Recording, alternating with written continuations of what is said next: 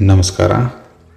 Shri T V Kapali ಶಾಸ್ತ್ರಿಯವರ ಚಿಂತನೆಯ ಮುಂದುವರಿಕೆ. ಶ್ರೀ ಕಪಾಲಿ ಶಾಸ್ತ್ರಿಯವರ ಜೀವನವನ್ನು ಗಮನಿಸಿದರೆ, ಇದು ಒಂದು ಮೂರು ನಾಲ್ಕು ಜನ್ಮಗಳ ಸರಮಾಲೆಯಂತಿದೆ ಹೆಚ್ಚು ಕಮ್ಮಿ ಅರವತ್ತೇಳು ವರ್ಷಗಳ ಗಳ ಕಾಲ ಅವರು ಜೀವನ ನಡೆಸಿದರೆ, ಸಾಮಾನ್ಯವಾಗಿ ನೂರಾರು ಜನ್ಮಗಳಲ್ಲಿ ಆಗುವ ಅನುಭವಗಳು.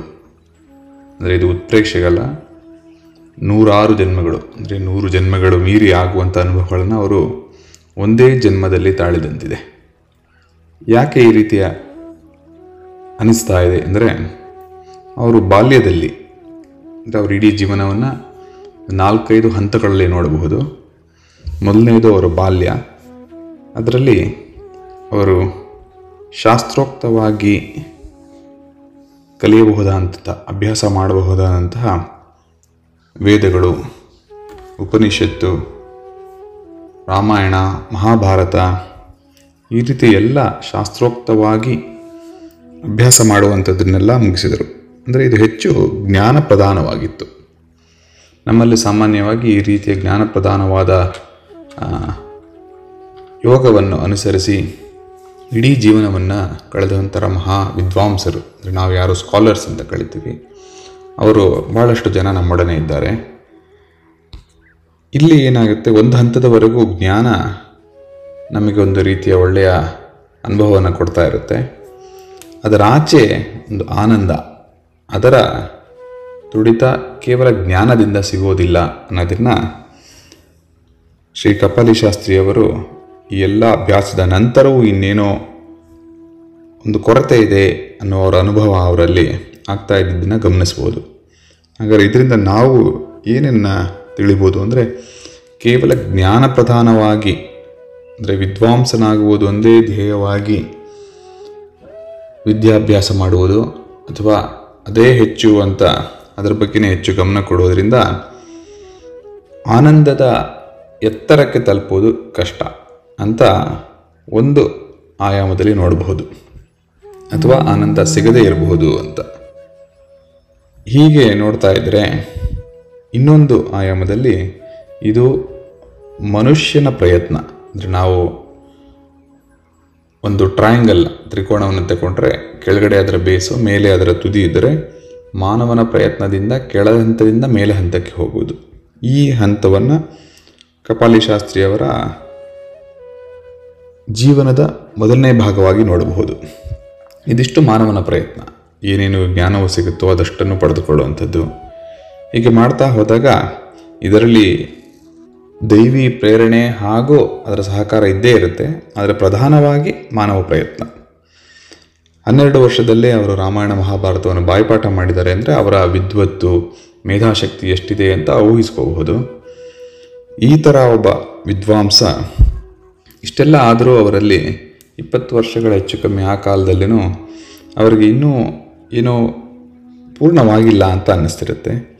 ಆಗ ಕಾವ್ಯಕಂಠ ವಾಸಿಷ್ಠ ಗಣಪತಿ ಮುನಿಯವರ ದರ್ಶನ. ಇವರು ವಾಸಿಷ್ಠ ಗಣಪತಿ ಮುನಿಯವರ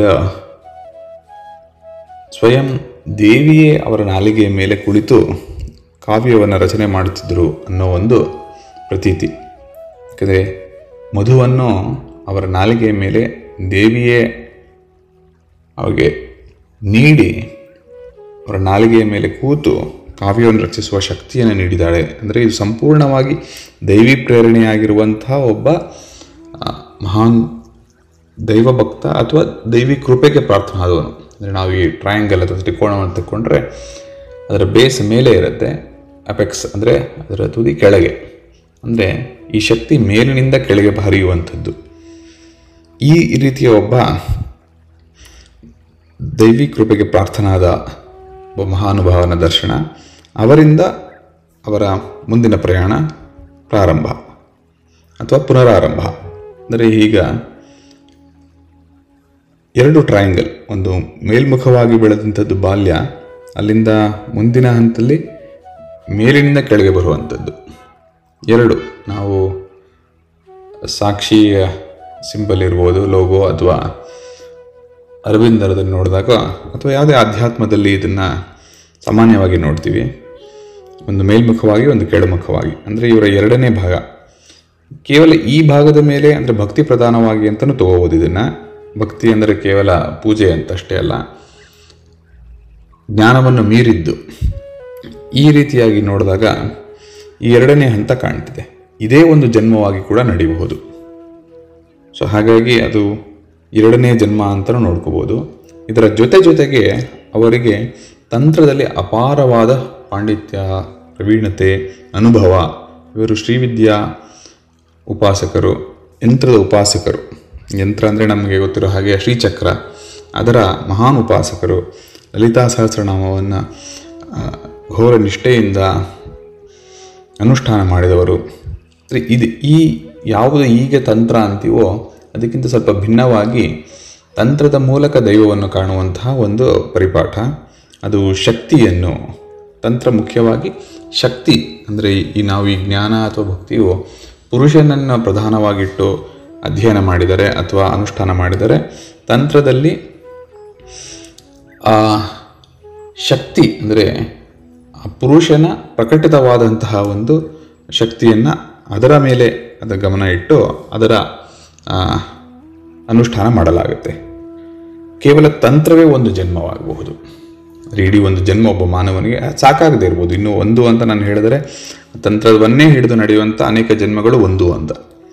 ಅದು ಮೂರನೇ ಆಯಾಮಕ್ಕಾದರೆ, ಇಲ್ಲೂ ಅವರಿಗೆ ಇನ್ನು ಪೂರ್ಣವಾಗಿ ಆ ಆನಂದದ ಪರಾಕಾಷ್ಠೆಯನ್ನು ಮುಟ್ಟಲು ತಲುಪಲು ಸಾಧ್ಯವಾಗಿಲ್ಲ ಅಂತ ಅನ್ನಿಸ್ಬೋದು ನಾವಿಲ್ಲಿ ಇವತ್ತು ಕೂತು ನೋಡಿದಾಗ, ಇಲ್ಲಿಂದ ಮುಂದಕ್ಕೆ ರಮಣರ ದರ್ಶನ.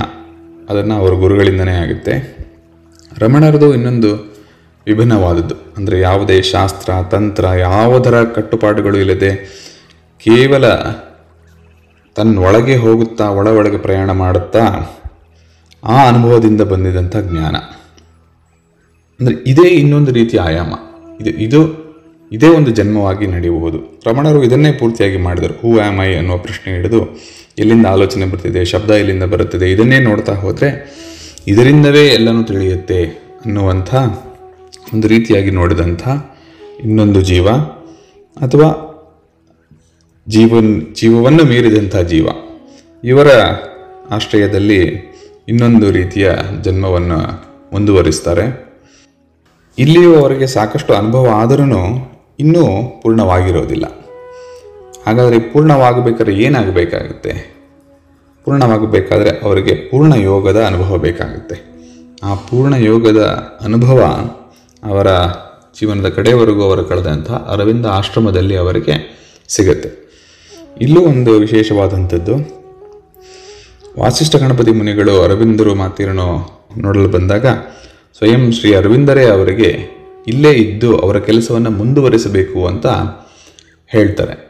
ಶ್ರೀ ಅರವಿಂದರು ಇವರನ್ನು ಬಿಟ್ಟು ಇನ್ಯಾರಿಗೂ ಈ ರೀತಿಯ ತನ್ನ ಕೆಲಸವನ್ನು ಮುಂದುವರಿಸಬೇಕು ಅಂತ ಹೇಳಿದ ಇನ್ನೊಂದು ಉದಾಹರಣೆ ನನ್ನ ಜ್ಞಾನದ ಮಟ್ಟಿಗೆ ಸಿಕ್ಕಿಲ್ಲ. ಆದರೆ ಗಣಪತಿ ಮುನಿಗಳಿಗೆ ಅವರದೇ ಆದ ಬೇರೆ ಕೆಲವು ಆಯಾಮಗಳಲ್ಲಿ ಅವರು ಕೆಲಸ ಮಾಡಬೇಕಾಗಿದ್ದು, ರಮಣರ ಜೊತೆ ಇರುವ ಸಂಬಂಧ ಹೀಗೆ ಹತ್ತು ಹಲವಾರು ಕಾರಣಗಳಿಂದ ಅವರಲ್ಲಿ ಉಳ್ಕೊಳ್ಳೋಕ್ಕಾಗಲ್ಲ. ಆದರೆ ಇದನ್ನು ಅವರ ಶಿಷ್ಯರಾದ ಶ್ರೀ ಕಪಾಲಿ ಶಾಸ್ತ್ರಿ ಅವರಿಗೆ ಸುಯೋಗವಾಗಿ ಸಿಗುತ್ತೆ. ಅವರು ಅಲ್ಲಿ ಬಂದು ಸೇರ್ತಾರೆ. ಈ ಪೂರ್ಣ ಯೋಗದ ಒಂದು ಅನುಭವ ಅವರಿಗೆ ಸಿಗುತ್ತೆ. ಅಲ್ಲಿ ಬಂದಾಗಲೇ, ಅಲ್ಲಿ ಬಂದ ಕೂಡಲೇ ಅವರಿಗೆ ಇದಿಷ್ಟು ಏನು ಅವರು ಬಾಲ್ಯದಿಂದ ಅನೇಕ ಜನ್ಮಗಳನ್ನು ತಳೆಯುತ್ತಾ ಬಂದರೋ, ಅದಿಷ್ಟನ್ನು ಪೂರ್ಣವಾಗಿ ನೋಡುವಂತಹ ಒಂದು ಸುಯೋಗ ಆಗುತ್ತೆ. ಹಾಗಾಗಿ ಇದನ್ನು ಇಂಟೆಗ್ರಲ್ ಯೋಗ ಅಂತ ಕರಿತೀವಿ. ಶ್ರೀ ಅರವಿಂದರು ಇದನ್ನು ಬಹಳ ಮುಖ್ಯವಾಗಿ ಈಗಿನ ಅಂದರೆ ಇಪ್ಪತ್ತು, ಇಪ್ಪತ್ತೊಂದನೇ ಶತಮಾನದಲ್ಲಿ ತುಂಬ ಮುಖ್ಯವಾಗಿ ಬೇಕಾಗಿರುವಂಥ ಯೋಗ ಅಂತ ಅವರು ಸ್ಪಷ್ಟವಾಗಿ ಅವರ ರಚನೆಗಳಲ್ಲಿ ತಿಳಿಸಿದ್ದಾರೆ. ಇಂಥ ಯೋಗವನ್ನು ಅವರು ಕಂಡುಕೊಳ್ತಾ ಪೂರ್ಣ ಯೋಗದ ಹಾದಿಯಲ್ಲಿ ಶ್ರೀ ಅರವಿಂದರ ನಡೆ, ನಡೆದುಕೊಟ್ಟ ದಾರಿಯಲ್ಲಿ ವೇದಗಳನ್ನು ಅವರು ಯಾಗಿ, ಯಾವ ರೀತಿ ಮನಪ್ರಾಣಾದಿ ಅರ್ಥಗಳನ್ನು ಕೊಡ್ತಾರೆ ಅದನ್ನೇ ಹಿಡ್ಕೊಂಡು ನೂರ ಇಪ್ಪತ್ತೊಂದು ಸೂಕ್ತಗಳು, ಅಂದರೆ ಹೆಚ್ಚು ಕಮ್ಮಿ ಒಂದು ಮೊದಲನೇ ಅಷ್ಟಕವನ್ನು ಅವರ ರಚಿಸಿದ ಭಾಷೆಯ ರೀತಿಯಲ್ಲೇ ಬರೀತಾರೆ. ಇದನ್ನು ಶ್ರೀ ಅರವಿಂದರೇ ಸ್ವತಃ ಅದನ್ನು ಪರಿಶೀಲಿಸಿ ಸರಿ ಇದೆ ಅಂತ ಒಂದು ಛಾಪು ನೀಡ್ತಾರೆ. ಅಂದರೆ ಇದು ಶ್ರೀ ಅರವಿಂದರೇ ಬರೆದಂಥ ಕೆಲಸ ಆಗುತ್ತೆ. ಈ ರೀತಿಯ ಪೂರ್ಣ ಯೋಗದಲ್ಲಿ ಅವರ ಒಂದು ಪ್ರೇರಣೆಯಾಗಿ ಆನಂದವನ್ನು ತಲುಪುವಂಥದ್ದು ಆಗುತ್ತೆ. ಹೀಗೆ ಹಲವಾರು ಆಯಾಮಗಳನ್ನು ನಾವು ನೋಡಬಹುದು.